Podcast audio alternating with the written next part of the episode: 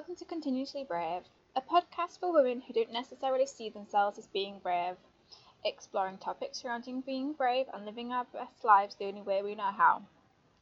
I'm your host, Ali Grace Muir, and this is Continuously Brave.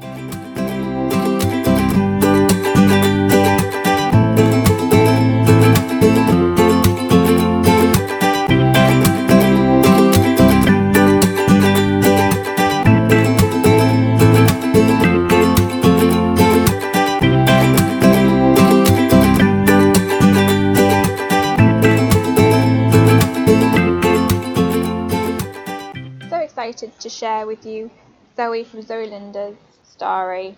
Zoe Linda helps digital product creators increase their passive income and scale their business through affiliate marketing.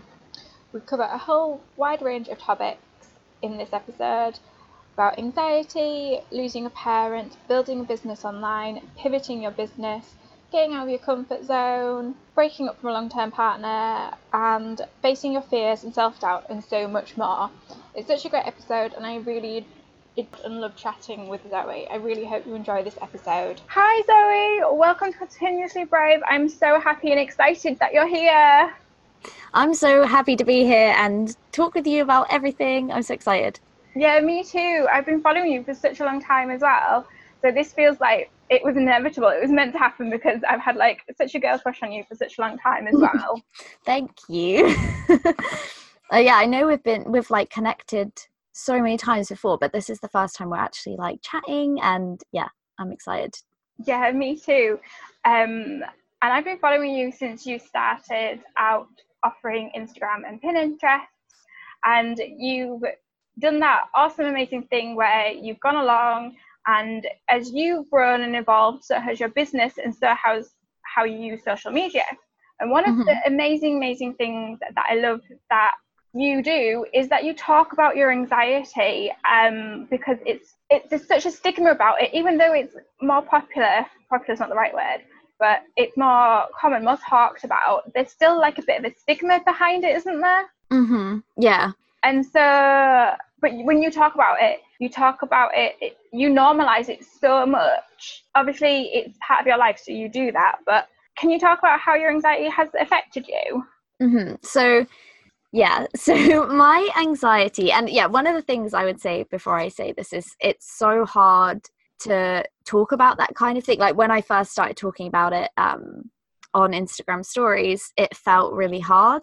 But then it got to a point where it was like i talk about my life on instagram stories and it was something that was affecting me on a daily basis and it felt just really fake like not to talk about it um, because it felt like i would just be focusing on what was going well instead of talking about like what was actually happening.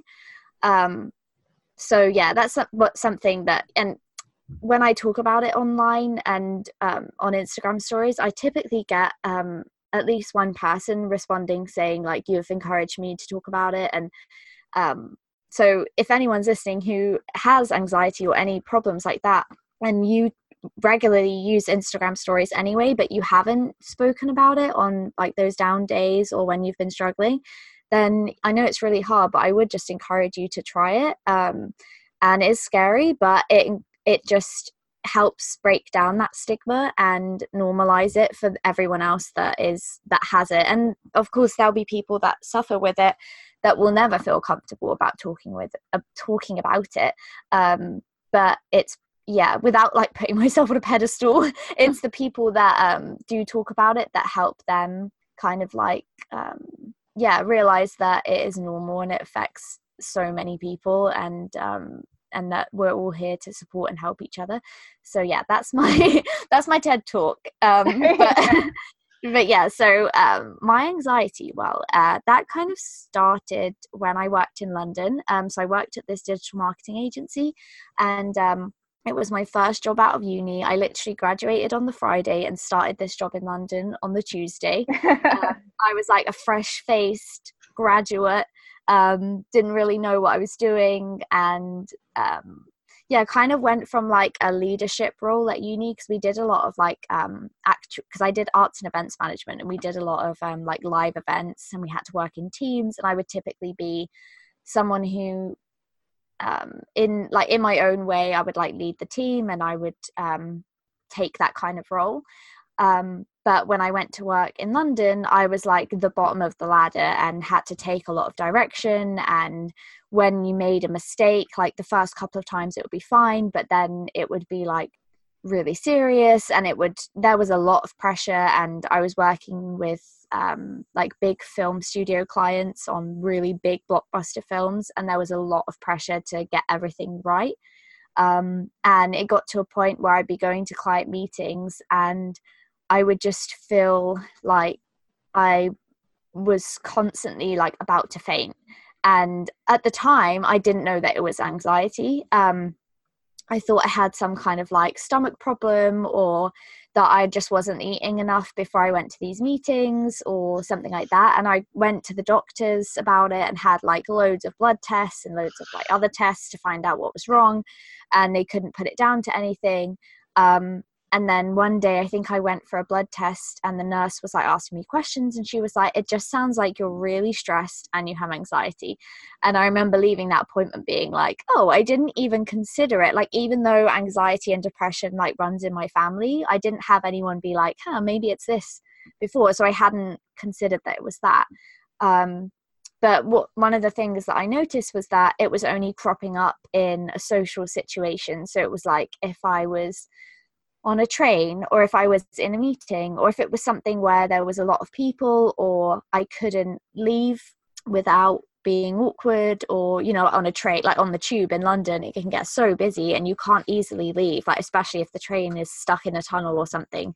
Um it would be this fear of like oh no what if i pass out or what if i throw up or what what if this happens and what is everyone going to think of me blah blah blah and that's kind of where it like stemmed from um, but then I moved back home um, to start my own business, and it kind of like went away for a couple of years. Um, I did kind of like struggle with going out to see friends, but I didn't really call it and or label it anxiety um, because I didn't think that it was that. I think it, I just thought it was like nervousness. And then this is like my whole life story now. and then I went on a holiday with my dad, my sister, my younger sister, and um, my nan, and it was a cruise. And basically, the cruise line was really swanky, and everyone was like really posh. And um, we would go for dinner every evening, and it felt like I had to stay during these dinners. And it felt like if I wanted to leave, I would be judged for leaving early, or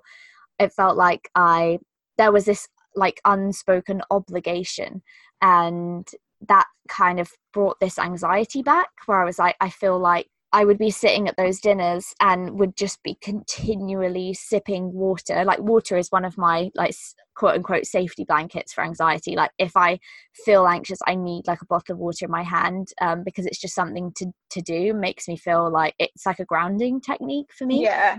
Um, so I would just drink like so much water at these meals. And I was thinking, like, why? And originally, I think I thought, oh yeah, I'm just ill or I just feel too hot because it was quite a, it was quite like a stuffy room and there was lots of people and it was really formal and like the waiters were really formal and it was just what you would expect if you went to any kind of like four or five star restaurant kind of experience and yeah i just felt like i couldn't easily leave and then this kind of like built up and built up. And then like it just got to a point where I was like I can't go to the dinners because I just feel so anxious and I would I would like leave to go to the toilet but then I wouldn't want to come back in.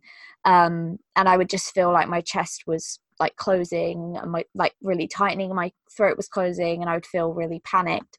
Um and then on the flight home i'm not a fan of flying anyway but the flight home was awful because i'm because i was nervous about flying and then i was nervous about like oh what if i throw up or what if i pass out or whatever um, and then yeah when i got home my anxiety just kind of got it was obvious that it was a lot worse um, and then when i was going to like social events like parties or hanging out with my friends it just became more and more difficult um, and I would end up like having panic attacks when I was sort of yeah just like seeing my friends and not really much would be happening but in my head it would be going a million miles an hour of all the things that could go wrong Um, and then it kind of peaked. Uh, so this was like July a couple of years ago. And then it kind of peaked over that winter um, because I think I just started to get um, seasonal affective disorder. So I just started to feel really down and um, didn't want to go out. And then a couple of times I pushed myself.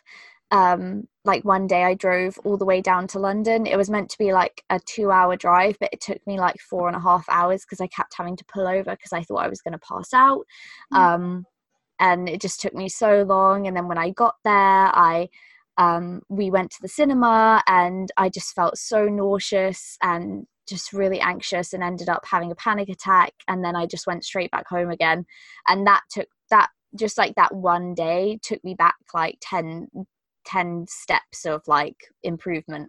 Um and but yeah since then since like I don't know when I say specifically but definitely over the past year and definitely since um I broke up with my boyfriend, it my anxiety has improved massively. Um, it's not something that affects me every day.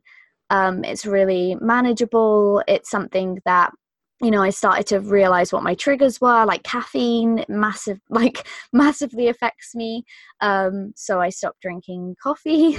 um, which yeah some days i still have it but i only really drink it on days and i know there's a lot of people that know that caffeine affects their anxiety and but still want to drink it.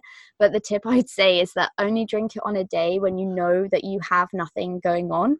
Um, so like i wouldn't drink it on a day if i had like two or three calls or i know i'm going to meet up with a friend. But if i'm if I'm just at home doing work and I have nothing scheduled, then I would probably like have a cup in the morning um, because I know that if I feel anxious or anything, it, I can just put it down to the coffee and it's not going to affect, it's not going to be um, enhanced by anything because I'm just having like a chill day. Um, and then, yeah, like I said um, about recognizing like the grounding techniques that work. Um, so, like having water, um, for me, having an apple really helps uh, because it's really crunchy. so random, isn't it? Yeah, it's like why? Um, but yeah, it's because it's like really crunchy and it's it has such like a strong texture in your mouth that it grounds you. Um, How did you find these techniques that worked for you? Was it just trial and error?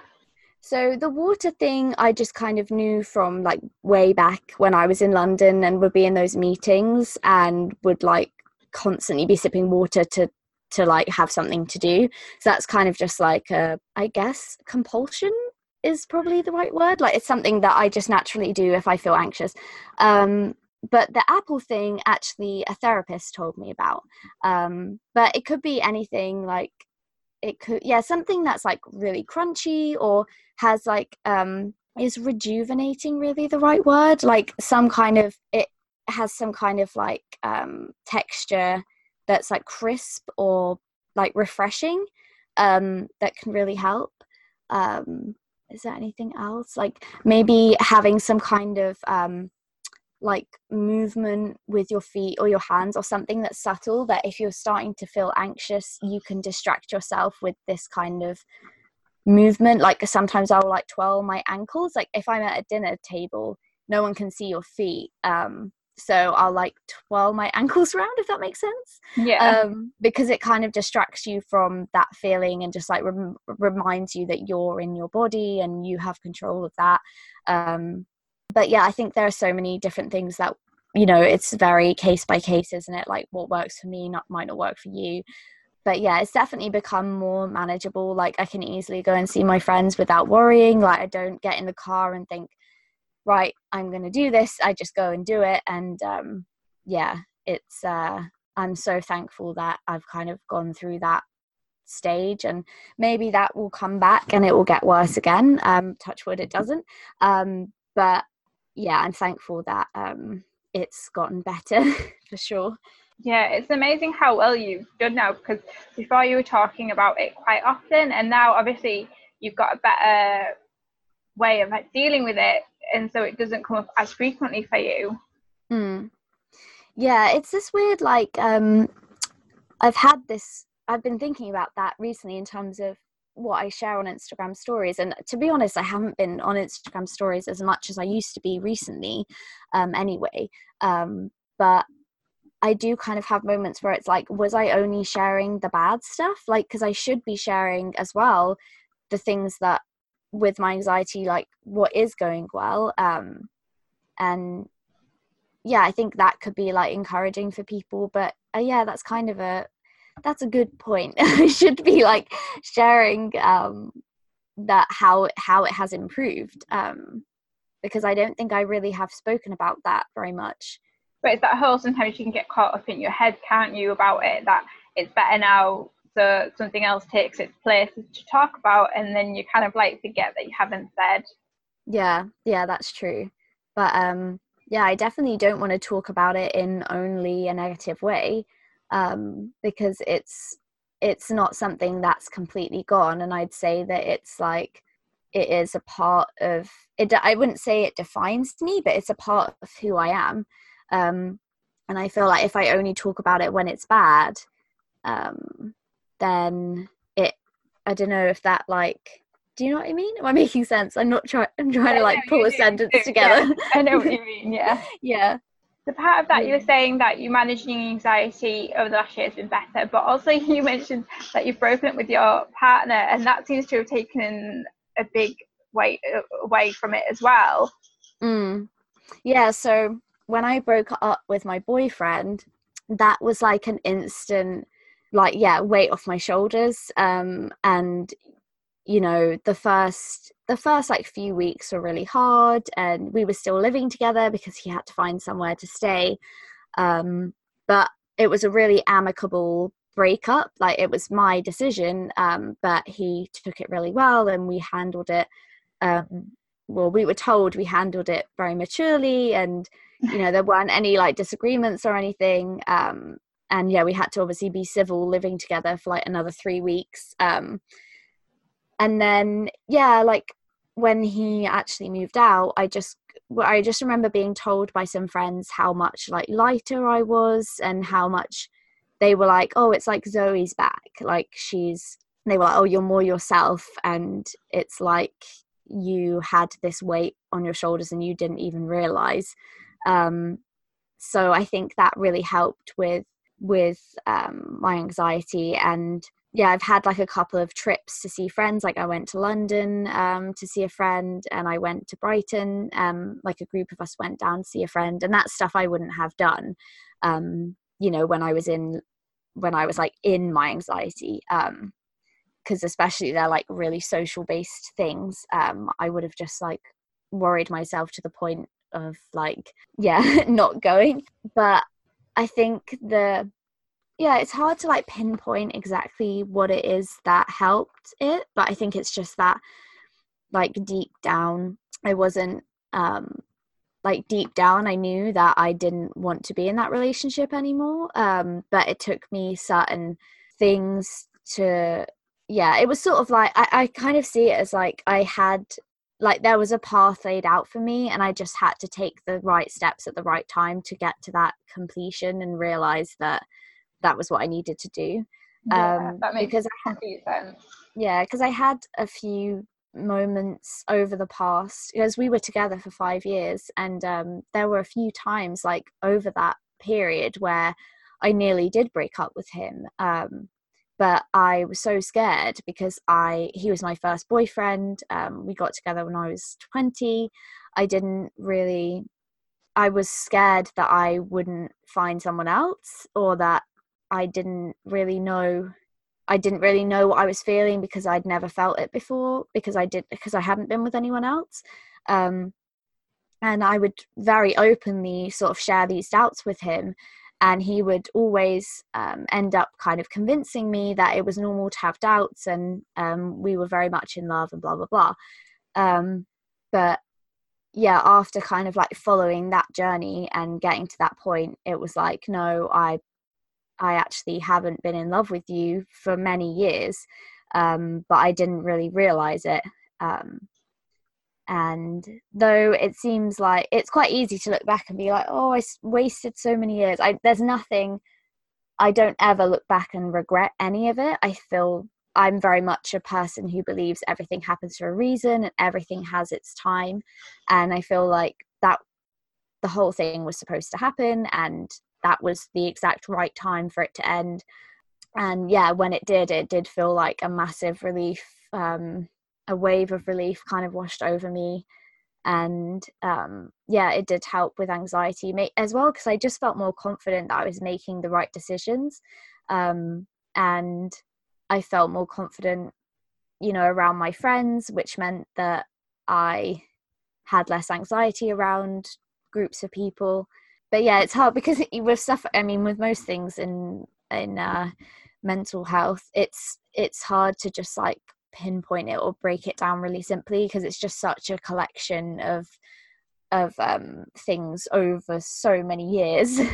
um, that it's not like I can say, oh yeah, breaking up with my boyfriend um, helped because X Y Z. Um, it's just yeah, I guess it's just a an unexplainable feeling, I suppose, of just that yeah, like that weight being lifted and the relief of um, yeah.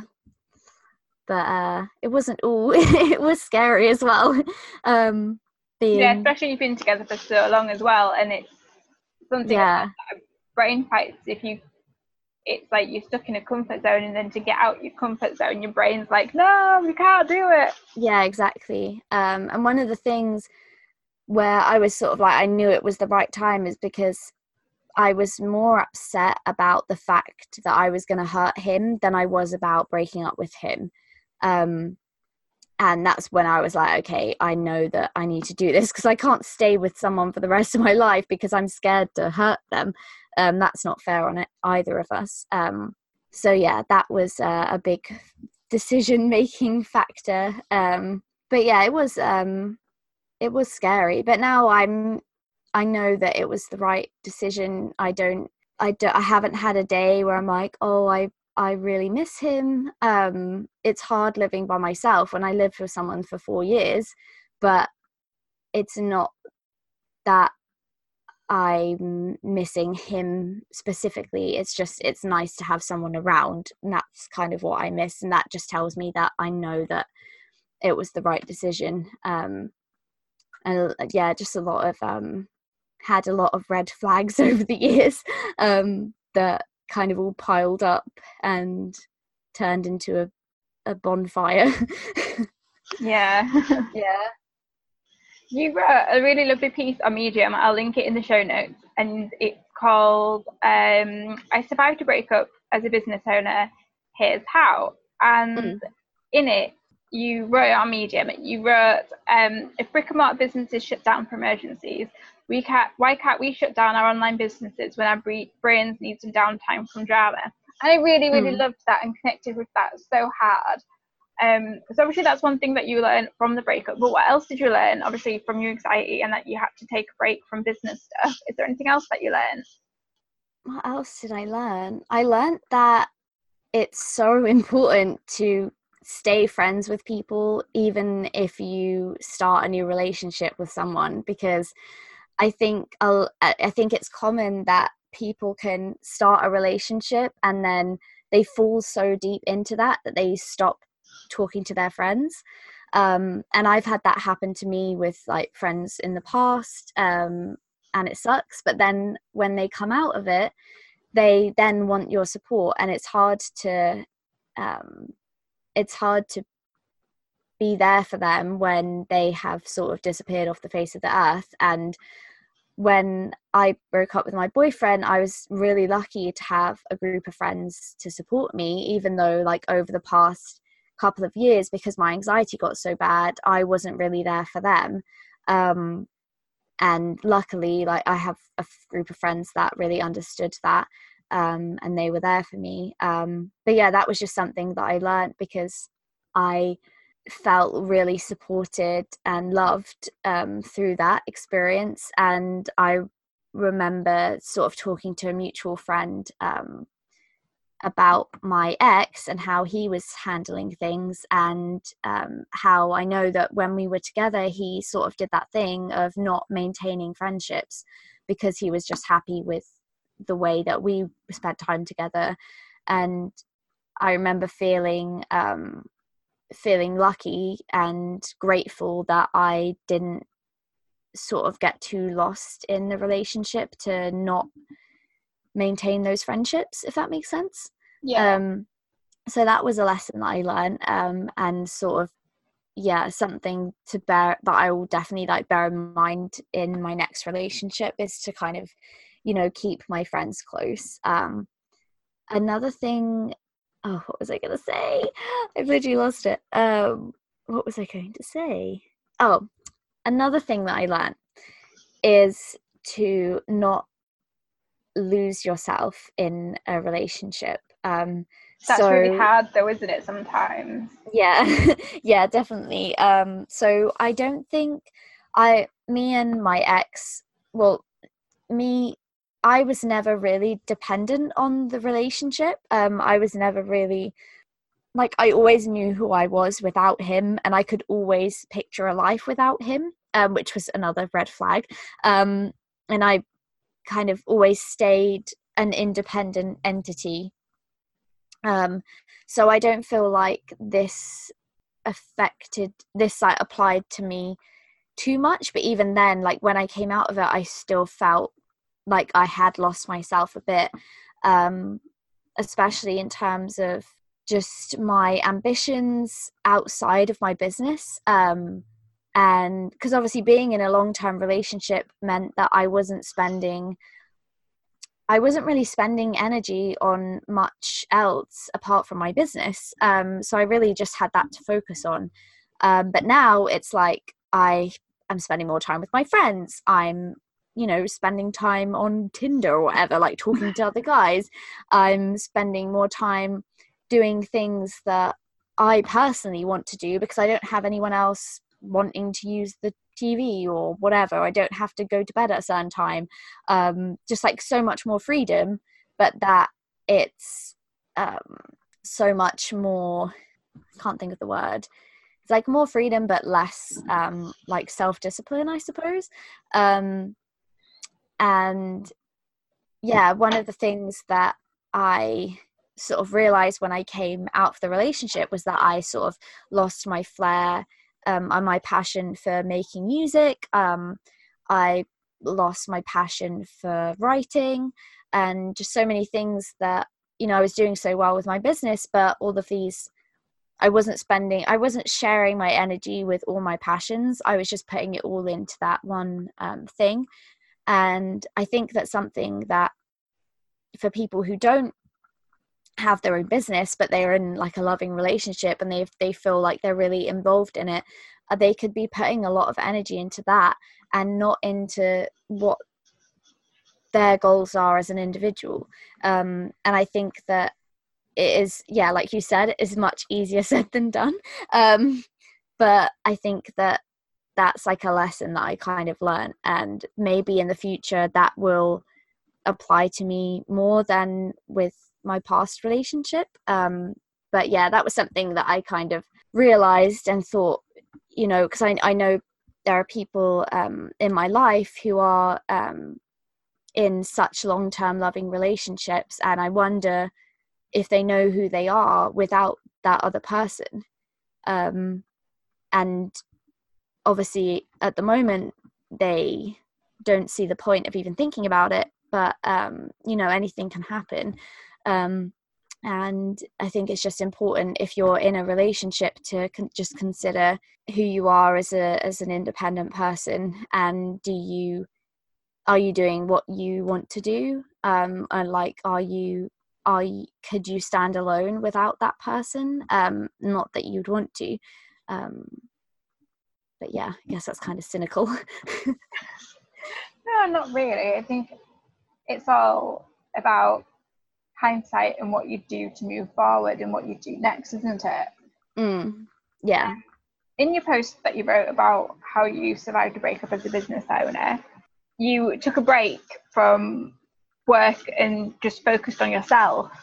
How do you feel that that made a difference for you? That you could just stop what you're doing and just focus on yourself? At the time, it was really great um, because it meant that I didn't have any added pressure of deadlines or anything and um, it felt like really freeing and it was a luxury um, to be able to do that um, because I do work for myself and um, I don't have many um, you know I don't have many bills to pay I, I don't pay rent I live on my dad's land I don't have a mortgage to pay or anything like that um, I don't have any kids um, I have my dog but she doesn't cost a lot um, to look after. So I had that luxury and privilege of not being a, of being able to take that break. Um, so at the time, it was great. In hindsight, I kind of wished I'd have just powered through it um, because I um, I really lost momentum. Um, so I think I, I mean, I don't, I don't, reg- I'm, I mean, I say I wish I had, but I don't, I don't regret it. Um, but at the end of like last year, um, toward the end of the year, I was just so busy. I had so many clients. Um, it was, it got to the point where it was hard to keep up with everything, and I was getting new client inquiries all the time. But then when I took this break, I let a couple of clients go because they weren't a good fit for me in that headspace. Um, either they were too draining or they just required too much of me and i knew i wouldn't be able to um, perform in the same way as i had before um, and obviously at the time i didn't know what was going to happen i'd just broken up my boyfriend of five years i didn't know how long it was going to take me to get over it i didn't know if i was going to change my mind i was it was just complete unknown and i didn't want to i there were just yeah i didn't want to kind of drag my clients along for the ride. I wanted to take that break. Um, but yeah, in hindsight, I I feel like I should have maybe powered through it a little more because I did lose so much momentum, and it has been really hard getting that momentum back um, because I've just had not as many clients as I'm used to having, which means I have more free time, which means I'm doing a lot of. I wouldn't even say it's procrastinating because I'm sort of deciding, actively deciding to spend time on things that aren't on my business, um, which I think is fair enough because I've been working pretty solidly on my business for the past like three years um, in February. And uh, it was sort of time to focus on things like creating music again um, and just spending more time with friends, taking those trips. Um, and yeah, I'm glad that I I did take that time off. Um, but yeah, it has been a struggle to to regain that momentum and like find new clients and sort of get my get my numbers back up to where they used to be. Um, but yeah, it's sort of this balance of um, being aware of it and be, trying to make the right decisions to to move the needle, but also just enjoying the slow season. Um, because I, yeah, I was talking to my granddad about it, and he was like, "You used to be so busy that you wouldn't have time to sit around and and binge watch Netflix or play video games with friends, and now you just need to enjoy it whilst you can because it will get to a point again when when I am super busy, um, you know, touch wood, hopefully it will get to a point where I am booked out again and um, and I am busy doing new things, and I'll look back and be like, thank God I had that time to really um, just relax and kind of like discover myself again and spend more time with friends and yeah. Yeah. Actually, it sounds like, you know, you said you believe in flow and everything happens for a reason. Mm. And it sounds just like that. You've had to have this time for you to reconnect with yourself, for you to get a better understanding of who you are as just Zoe, mm. not Zoe and partner, just Zoe. And for you to be able to explore these other little areas that have come up.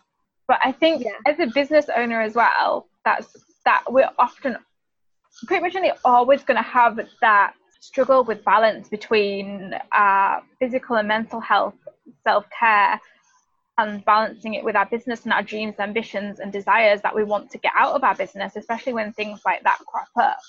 And it's it's so nice for you to say that you know that you're going to enjoy what what you've got at the moment because you know you you will get booked out again the services that you offer are always fabulous, and the way you explain things is so helpful and one of the reasons that people hire you. And yeah, I totally think you should enjoy it while you can because before you know it, you'll be hustling, you'll be busy, so busy, you won't be able to do those things like binge watch Netflix and play your video games. Yeah, exactly. Yeah, it is, it is a case of enjoying it whilst it lasts. Um, but yeah, balancing that with, you know, I need to take the steps now to be able to get to the point in the future where I am busy again.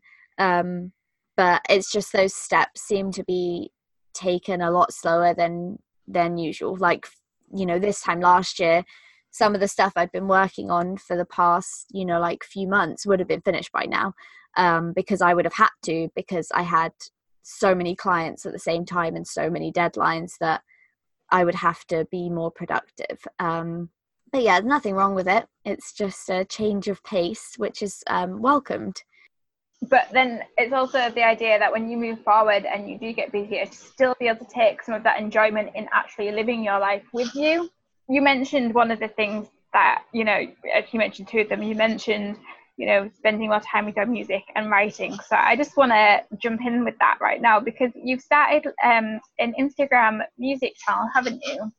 Yeah and it's so cute and I freaking love it. It's one of my favorite things whenever you update it. I sit there listening to it. And my husband's like, I know that song. I'm like, yeah, you do. but he's like, I don't know who's singing it. And I'm like, no.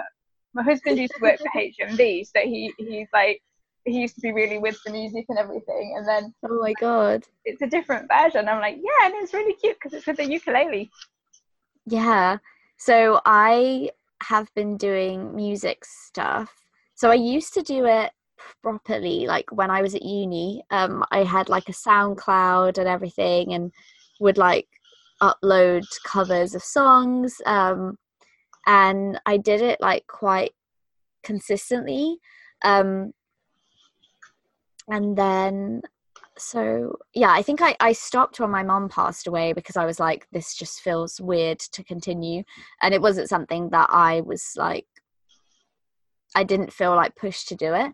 Um, and then I kind of carried on a little. And when I got with my boyfriend, like he was into music, but we were, I don't know, not into the same kind of stuff. And um, we had like different singing styles. And um, I just kind of, it just like fell by the wayside.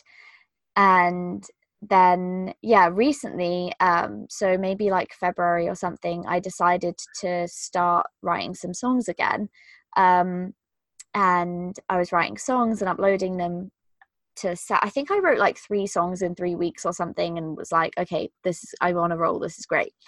And one of the things that i've always wanted to do and that i attempted a couple of times over the years was to create an instagram account with videos of me singing but I was just so self conscious um, of like what I looked like when I was singing, or that um, I don't know, yeah, mainly just like appearances is what I was uh, self conscious about um, because I'd happily record a song and put it up without video. Um, and I've been that's what I'd been doing in the past. Um, but it just got to a point one day where I was like, you know what, I just need to do it because I I constantly have Instagram stories of me talking.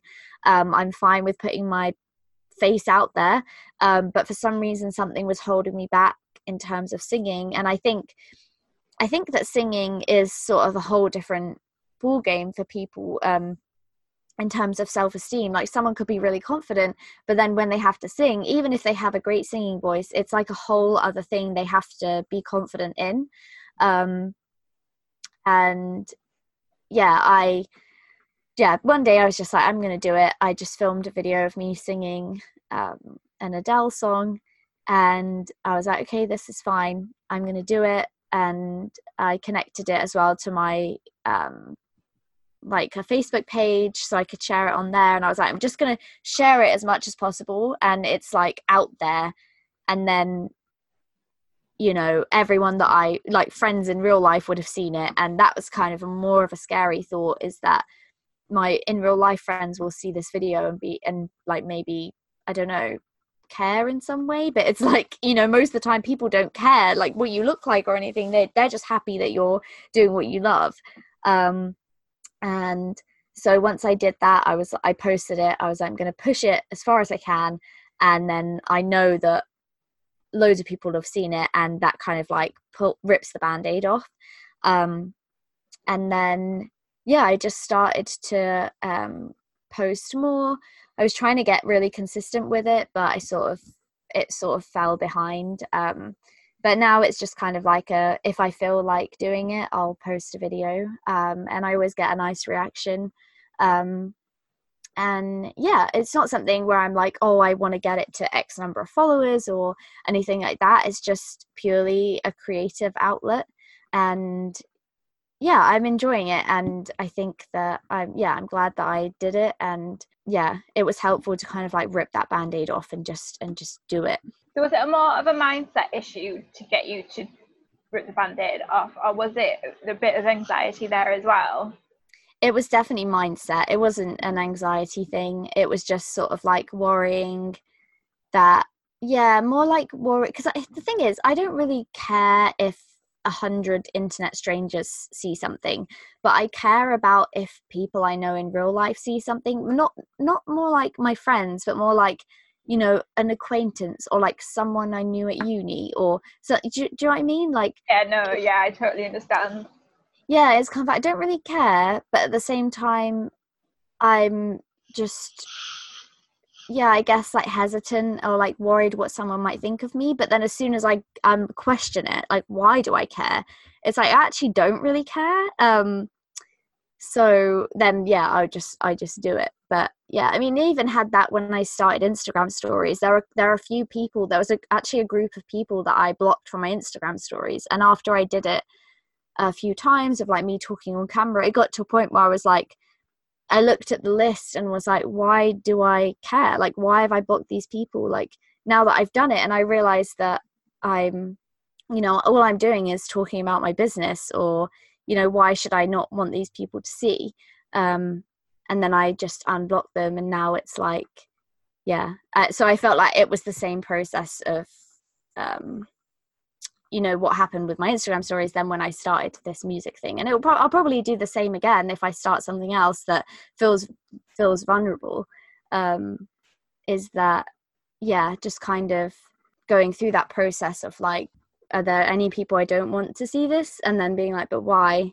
And then just like going for it instead um because yeah i think a lot of people can hold themselves back from doing something that puts them in a vulnerable position because they're worried of what maybe a group of people or maybe even a particular person might think um and yeah i yeah. can totally relate when i started being more vocal and talking about living with endometriosis and for me it, it was really it was originally just my inner circle so my family my husband's family that was easy but then when it became and then when it like you said when it's a bunch of strangers you've got no shits at all because you know their opinion doesn't really matter but then mm. when it's other people that you haven't spoken to in the last like five years that don't know that I've had all this surgery and I've had, you know, these fertility issues and whatnot, and then it's just the vulnerability of putting yourself out there without actually having the conversation with them first, and you're kind of like, oh God, if they read this before, and it just feels so big and scary, and then it's like, but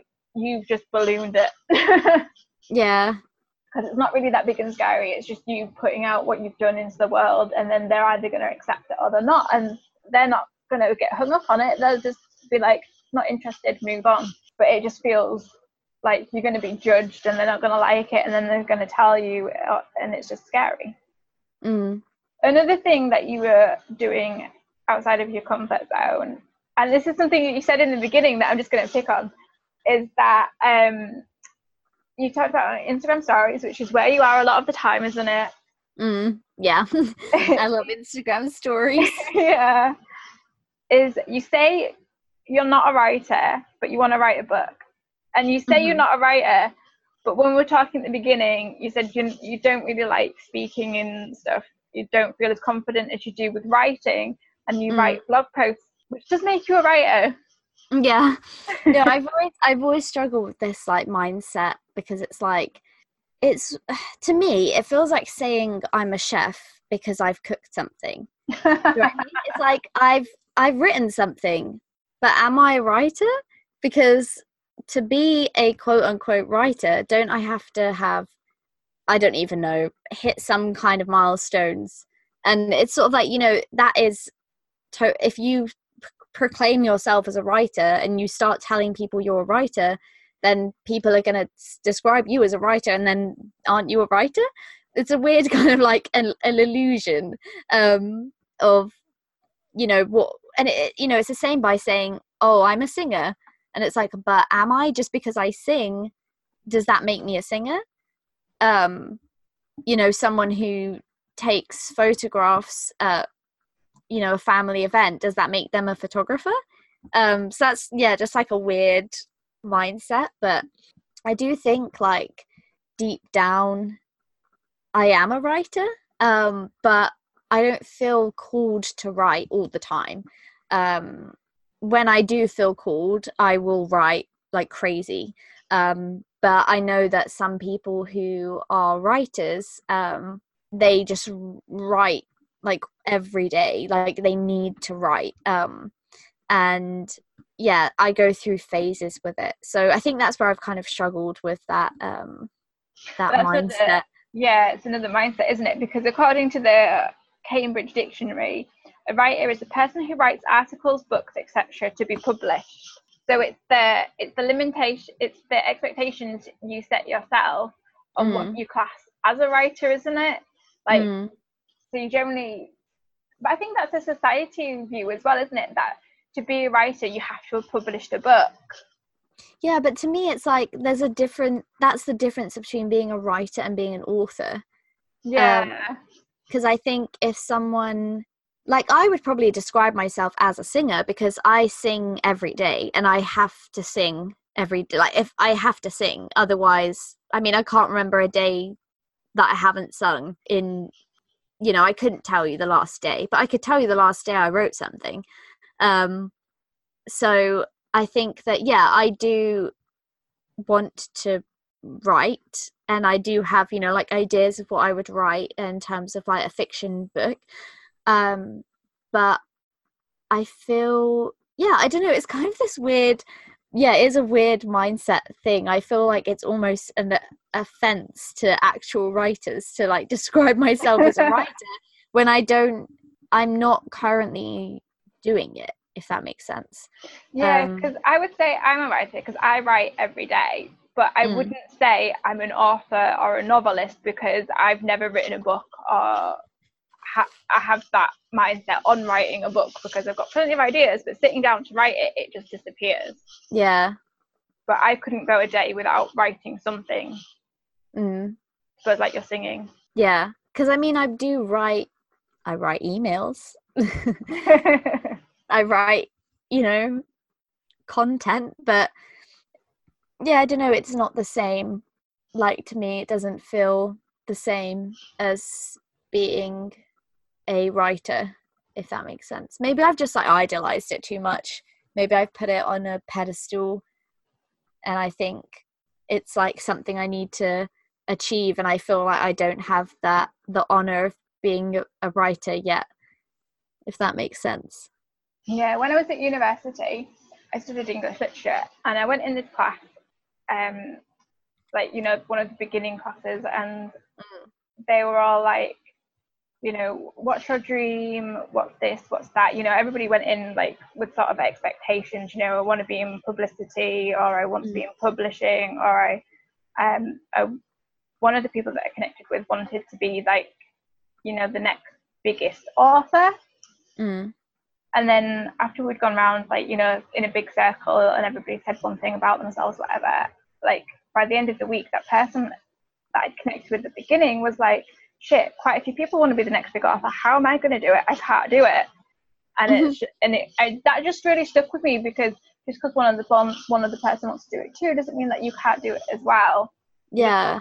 in a different way. That they're not going to write the next great big thing in the same way you would do it. You know it's like two people go and have the same experience but when they Mm. go and tell somebody about it they write it completely differently or explain it completely differently, wouldn't they?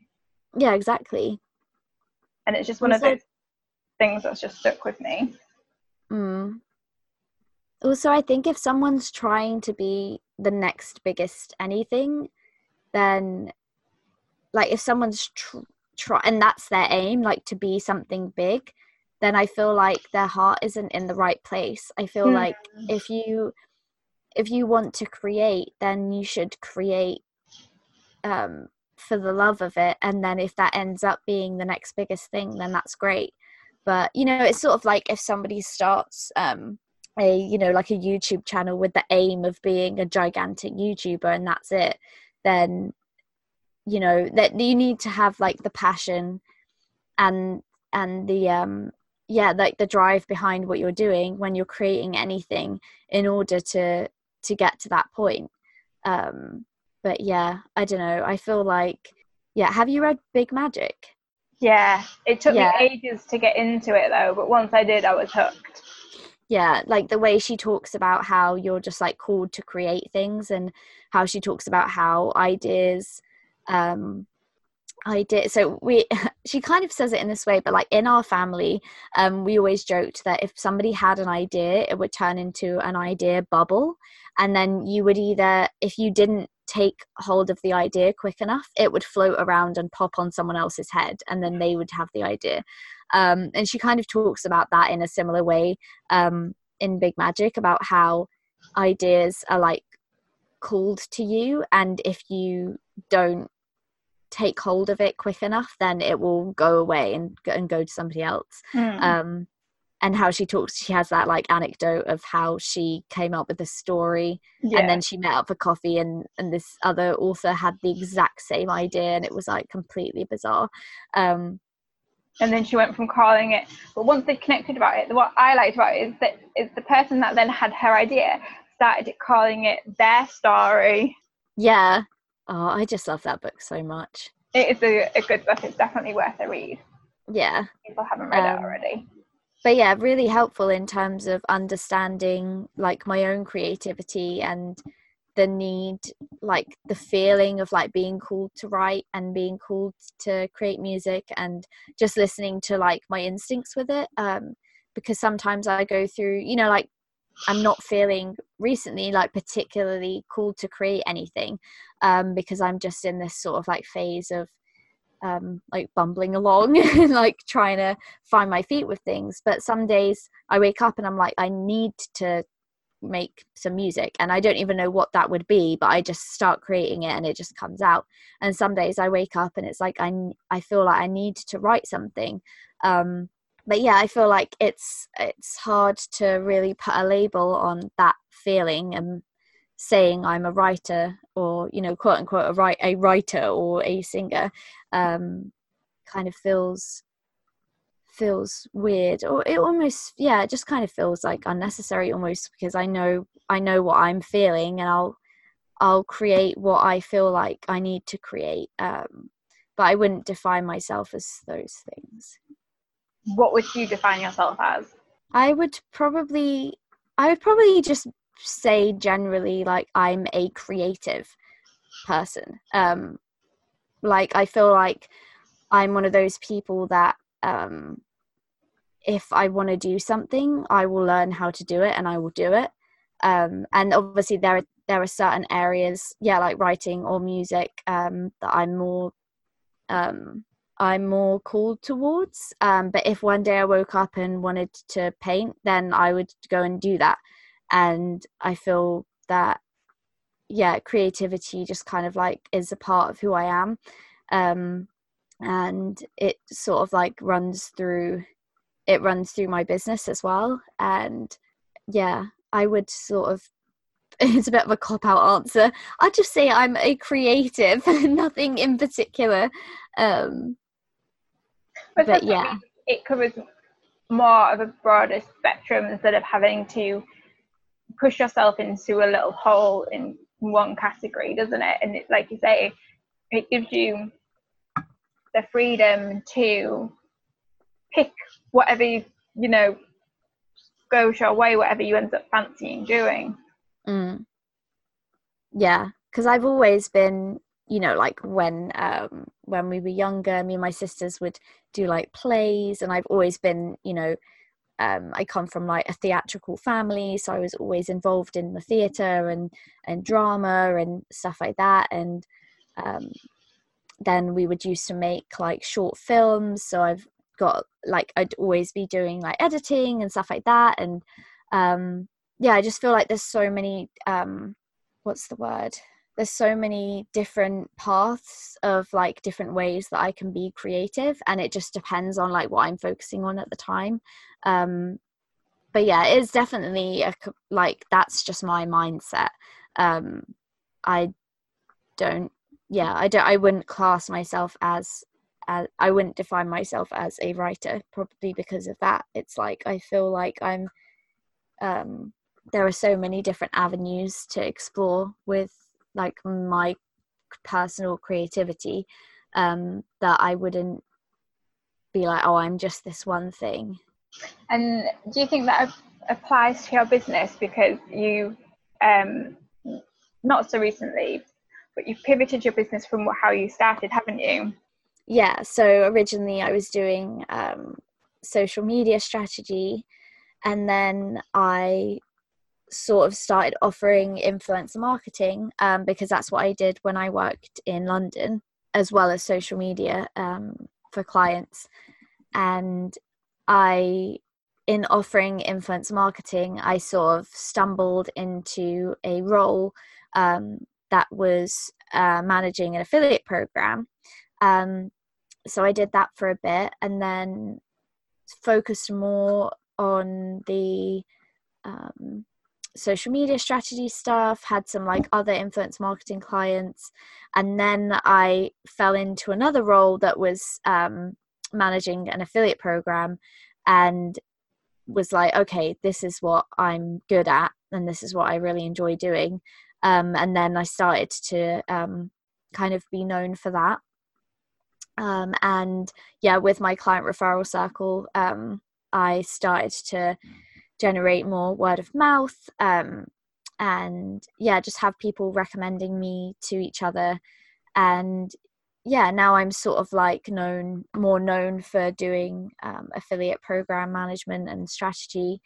And um, yeah being like it's nice being a lot more niche uh, than what i was doing before which was um, yeah, it just felt a bit jumbled and that I my focus was really split and in turn my content marketing was really split and um I was yeah, getting a lot of people, you know, like my email list was growing, but it was a diverse group of people and it wasn't um it wasn't a group that were interested in in one particular thing. Whilst now with my affiliate program uh, management and strategy stuff. Um, my list, the way my list grows is through pretty much one freebie, um, which is uh, my like affiliate program starter guide, which is like everything you need to know to get started.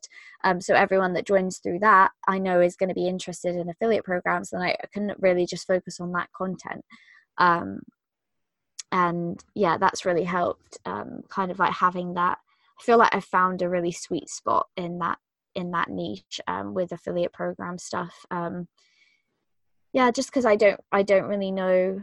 Um, only know like a couple of other people that offer it um, specifically in our like circle of female entrepreneurs. Um, so yeah, I feel like I do feel like I, I'm really lucky in that I found that um, that sweet spot and yeah, it was just sort of something I like kind of accidentally fell into. Um, accidentally on purpose, I should say. Um, but yeah. How do you do um, accidentally on purpose?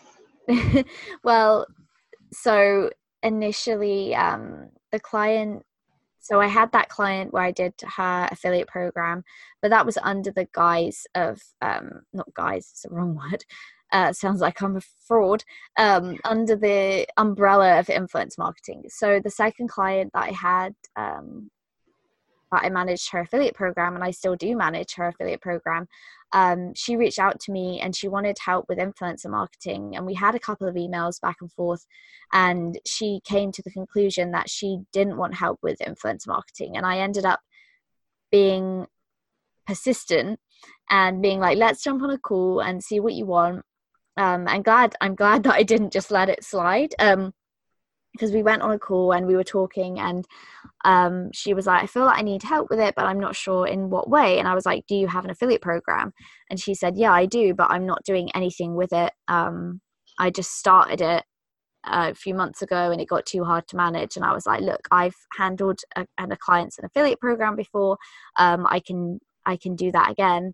And um, she was like that sounds perfect. So we started working together um, and yeah i've been working with her uh, for yeah about 18 months now um, and we grew her program from like 60 people to it has nearly now like 900 affiliates. Wow um, that's amazing zoe. Yeah so it's been really great working with her and um, yeah so that's what i kind of mean like accidentally on purpose because um, it's not something where i went in that call thinking i'm going to do her affiliate program and this is what i want to be focused on.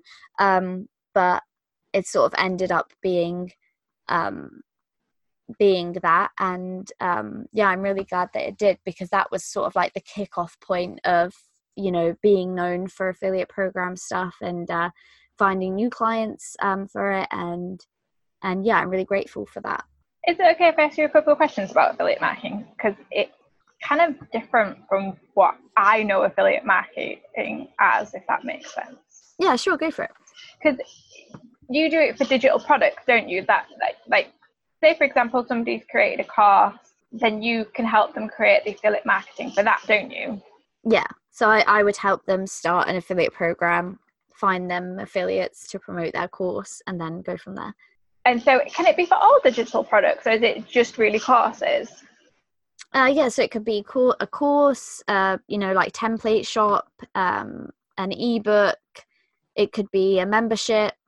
Um, it could even be like, yeah, it tends to work better for um, so yeah for a digital product because i was going to say it could even be like a live coaching program or something but um yeah typically i found that affiliate marketing affiliate programs work best um with evergreen products than something that is on a launch by launch basis um just because it gives affiliates more time to to um get content out there and you know create create evergreen content and funnels towards the product um but yeah yeah mainly um digital products that's what i work on but yeah it can work for physical products too and um services work in terms of having a client referral program oh wow that's amazing because I've only really seen it done with courses, and I think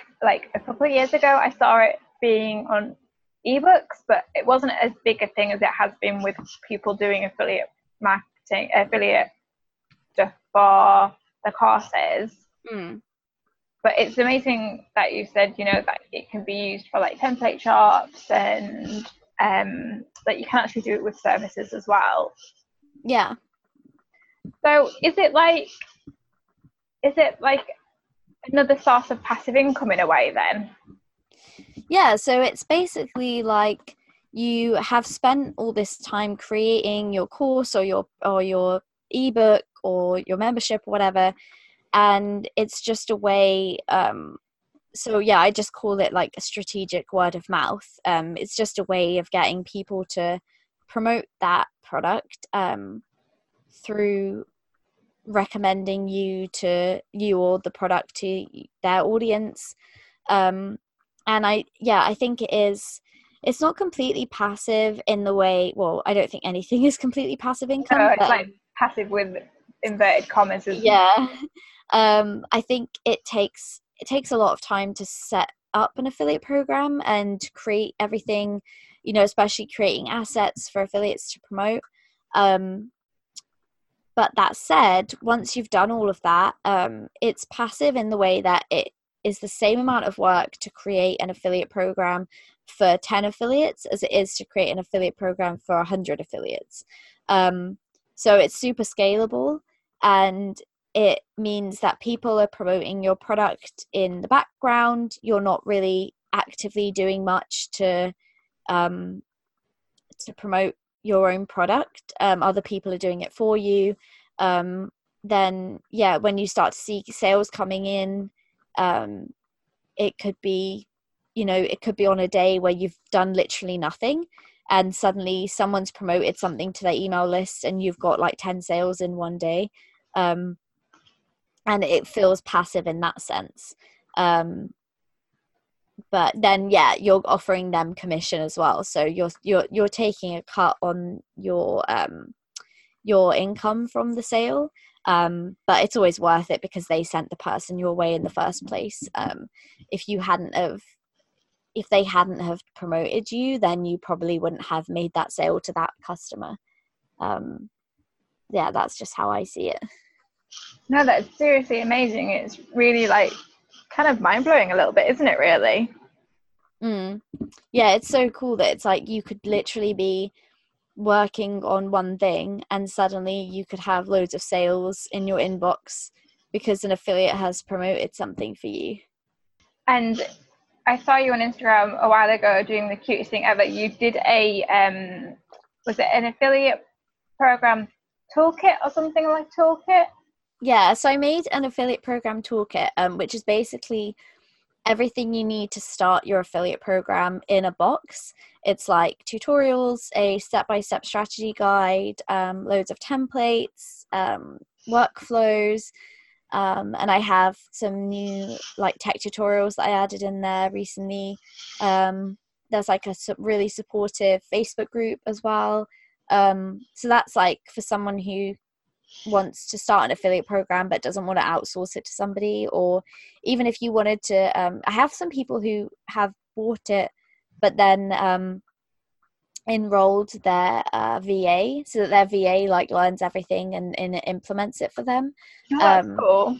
yeah so i'm happy to do that as well. Um, but yeah that's actually something that was really fun to create and um, I really didn't want to create another course um, because I'd created two courses in the past and I didn't really enjoy making them very much. Um, and like in terms of the actual process of it. And uh, with this, I just wanted to create something that was really um, useful from the get go. I didn't want people to have to sit through loads of lessons before they could take action on something um, which is why there's lots of templates in there. And um, the tutorials are really um, you can pick and choose what you want to watch uh, and you know not all of it applies to everybody um, but yeah it's sort of like everything you need to get started. What's more fun to create? The toolkit or to do a course yeah definitely the toolkit. Yeah i think it's just because it was um well a lot of it was you know instead of teaching people how to do something i'm just like here it is. Like instead of telling someone oh this is how you should write an email to affiliates i've just written a template for them and they can just tweak that. Um so yeah i found it that i found it to be much more like actionable um than creating a course. And hopefully i'm going to be creating more toolkits like down the line. I'd love to have like a range of different things um, like a client referral toolkit or a collaboration toolkit or just like things to help people um, get the word out there about their products or services. Um, but yeah things that are it will just be full of things that are actionable and that they can that are ready to use straight away yeah, that'd be wonderful and amazing because that's one thing of the things I know you for is you're creating your little client circle, referral yeah. circle. Yeah, I love it. But one of the things that I was saying was that it was really popular for everybody once they started something and someone enrolled, they put a post it on the wall. But you did something really, really cute. You have a beautiful dog called Nala, and yeah. every time somebody enrolled, you got her to do a trick. Yeah. Oh my god, that was so cute. It was adorable. Yeah, everyone everyone would literally go crazy for that. Like every time I would tag somebody and be like, "Oh, welcome to the toolkit," they I would just get a message being like, "Oh my god, she's so cute." Um, like whatever trick she did, and she's got quite a lot of tricks up her sleeve now. Um, so it wasn't like getting her to sit like every time somebody joined. Um, so yeah, that was fun. Um, yeah and that was like i was going to do the post-it note thing and then i was kind of like but everybody does that and i just wanted to come up with something um slightly different and i remember just looking down and seeing nala and was like okay okay i'm going to get nala to do tricks it was the highlight of my day every time somebody joined just to see Nala do some tricks. One yeah. Them, wasn't one of them where you said um, a Harry, Bo- Harry Potter spell and she does something? Oh yeah, I say Avada Kedavra and she um, plays dead. yeah. I think that's amazing and adorable. Yeah. How long have you had Nala for? Um, three years in April, I think. Yeah, three years. Has she helped you with um, your anxiety and running your business from home um, to be a companion as well? Yeah. So when when me and my boyfriend at the time like first moved back here, um, I knew well we knew we wanted to get a dog and i think we were going to wait a bit longer but um, it got to a point where you know he had a job i was working from home and i was like i feel like i need something a somebody around um, just like keep me company and um, i was like yeah i want to look at getting a dog and um, yeah she's she's been really helpful um in terms of yeah just like having a a different what's really the word? I was to say like a being like having a different like another life around has been really helpful. Um yeah in terms of like the companionship if i have a day where i'm feeling particularly down or anxious then just like sitting and snuggling with her it's really helpful.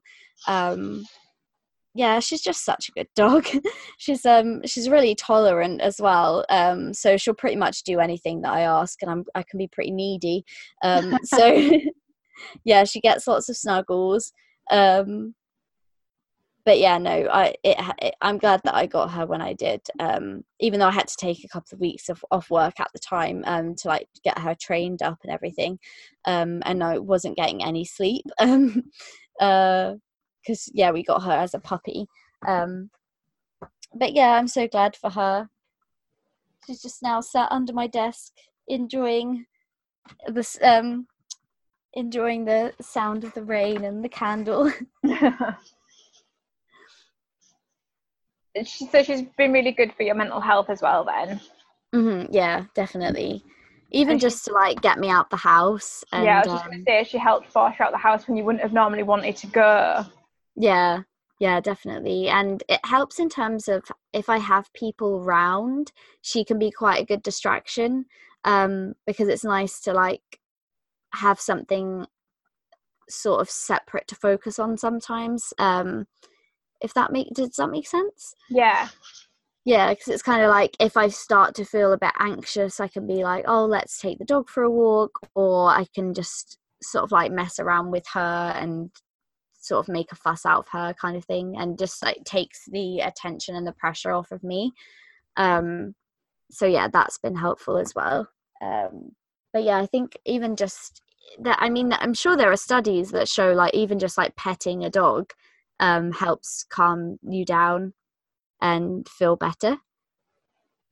Yeah, there should be a study somewhere, shouldn't there? Because everybody yeah. loves dogs. yeah. You mentioned earlier in the podcast that you lost your mum. Yeah. And obviously that will have had a big impact impact on your life and your family's life as well. Mm-hmm. How have you dealt with this? Because losing a family member is really difficult. Mm. Um, so it was about five and a half years ago now. Um, and yeah, at the time it was just a case of like being um my me and my family are quite close anyway because we've suffered losses before and that kind of has always like brought us closer together um and yeah at the time it was just kind of like spending a lot of time with my older sister um, and just sort of grieving um, together, then I guess where I had to go back to uni and then it was shortly after that that I got with my boyfriend. Um, so, in terms of dealing with it, it was some it was it was a gradual process of yeah just sort of like openly talking about it. Um and um I'm not sure how to phrase it but um yeah just kind of like openly talking about it being like there for each other like in terms of my family um and yeah just like understanding what made me feel better and what yeah just kind of like facing it head on at the same time um like having to go back to uni and people either asking me about it or like just having um i remember like a lecturer came up to me and was like oh it's really brave that you've you've come back to uni and me, me just being like yeah it is what it is. Like there's nothing that i can do to change it um and there's not really much point in me um you know like i've had my time to grieve and now life goes on and that's what she would have wanted. So yeah. How what kind of support did you get? Obviously you got your support from your family but did you receive any other support after losing your mum? Yeah so i had um I have a really great group of friends as I've spoken about before, so I got a lot of support from them. It was a case of like having people I could call at any time, um, having like group Skype sessions where we would all just talk, um, having friends, like my friends at uni at the time um, were really great. Um, they were just great for like distractions as well, um, just like getting me to think about other things. Um, but then also having those people where I could just talk and talk and talk um, and sort of like let it all out. But yeah, I think especially when I was at uni, those friendships um, were really important because I was I went to uni in Bournemouth and and that's like four or five hours away from where I live now. Um, so it wasn't like I was a quick trip home. Um, I was like really far out. So um, yeah, those friendships were really important um, at the time. And then obviously it affected your dad and your sisters that you offered support to each other as well.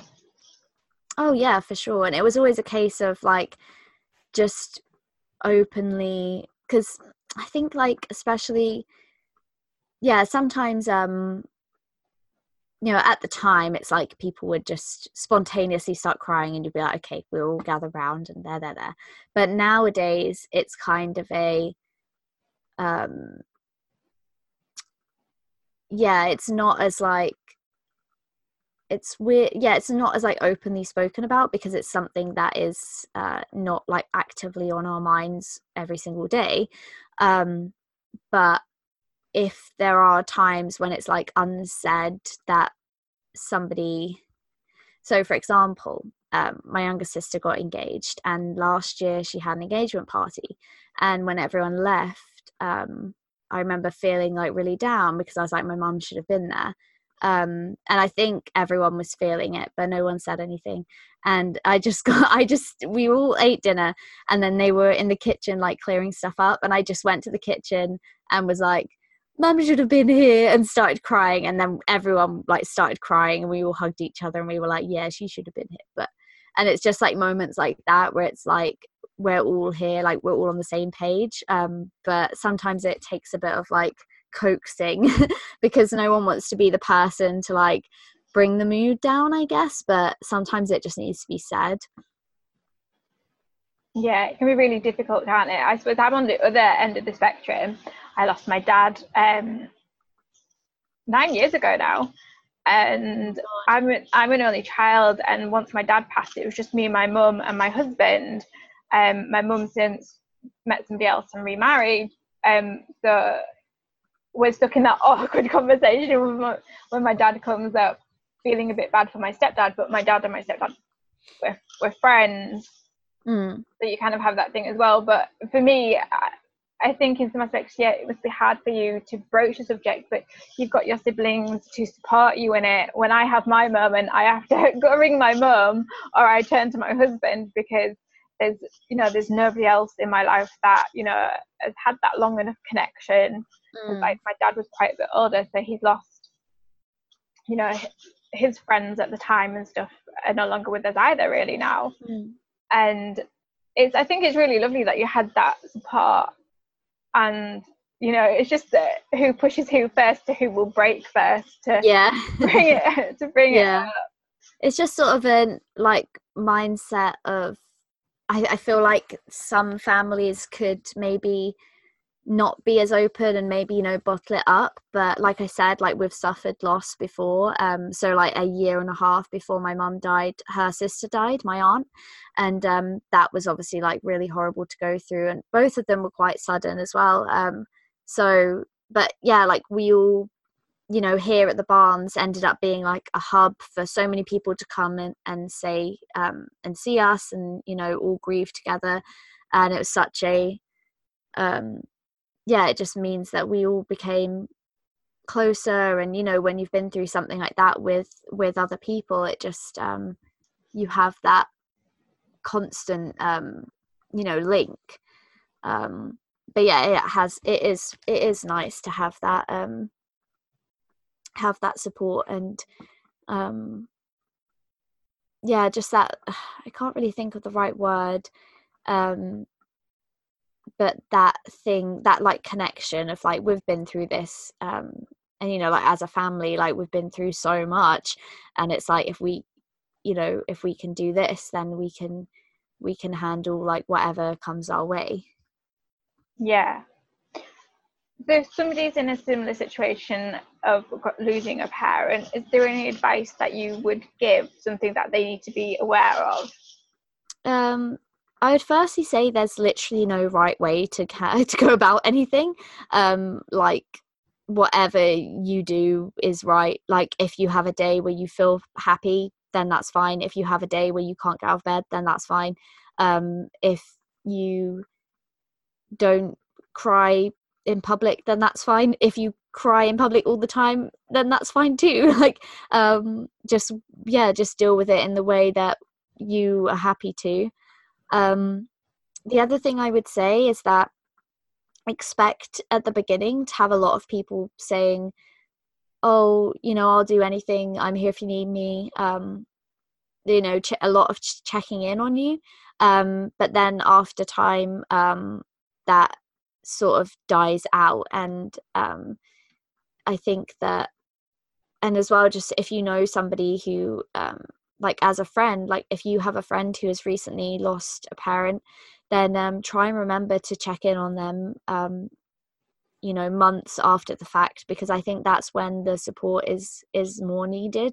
I yeah, think totally at, agree with that. Yeah i think at the time it's overwhelming the amount of support you get and then six months to a year down the line when you actually feel like okay i'm ready to talk about this and i'm ready to um, you know i've i'm not crying all the time as soon as i think about it then that's when you like need the people to ask about it. And i think like for me personally people just stopped asking me um and um yeah i think that i maybe needed that because i'm not someone who walks into a room and i'm like this is me here i am like here's what i'm feeling blah blah blah. I'm someone who you need to ask me the right questions um, or i'm not gonna like come out of my shell kind of thing. Yeah. Um and yeah i think aside from yeah i I, yeah, I can't really remember our, like especially after the first like few months or so i didn't really get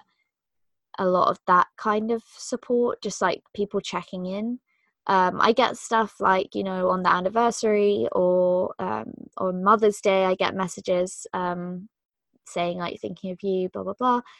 But um, and I mean it's not something that I particularly need now because it has been you know so much time has passed. Um, but yeah, in the early like at least in the first year, um, yeah, if you are a friend of someone who has lost some a parent and then try and remember to um, check in on them um, because yeah it is like i said it's overwhelming the amount of messages you get at the beginning um, and then it just sort of um, stops when you need it most. Yeah, that's also true.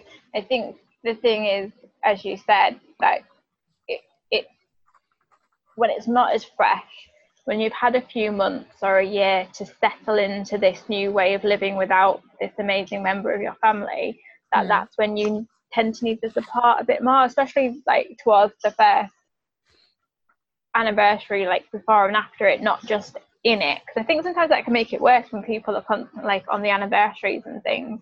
That yeah. Can, well, it's been quite a few years now. I've kind of just forgotten that that was the anniversary. Thanks for reminding me. Mm.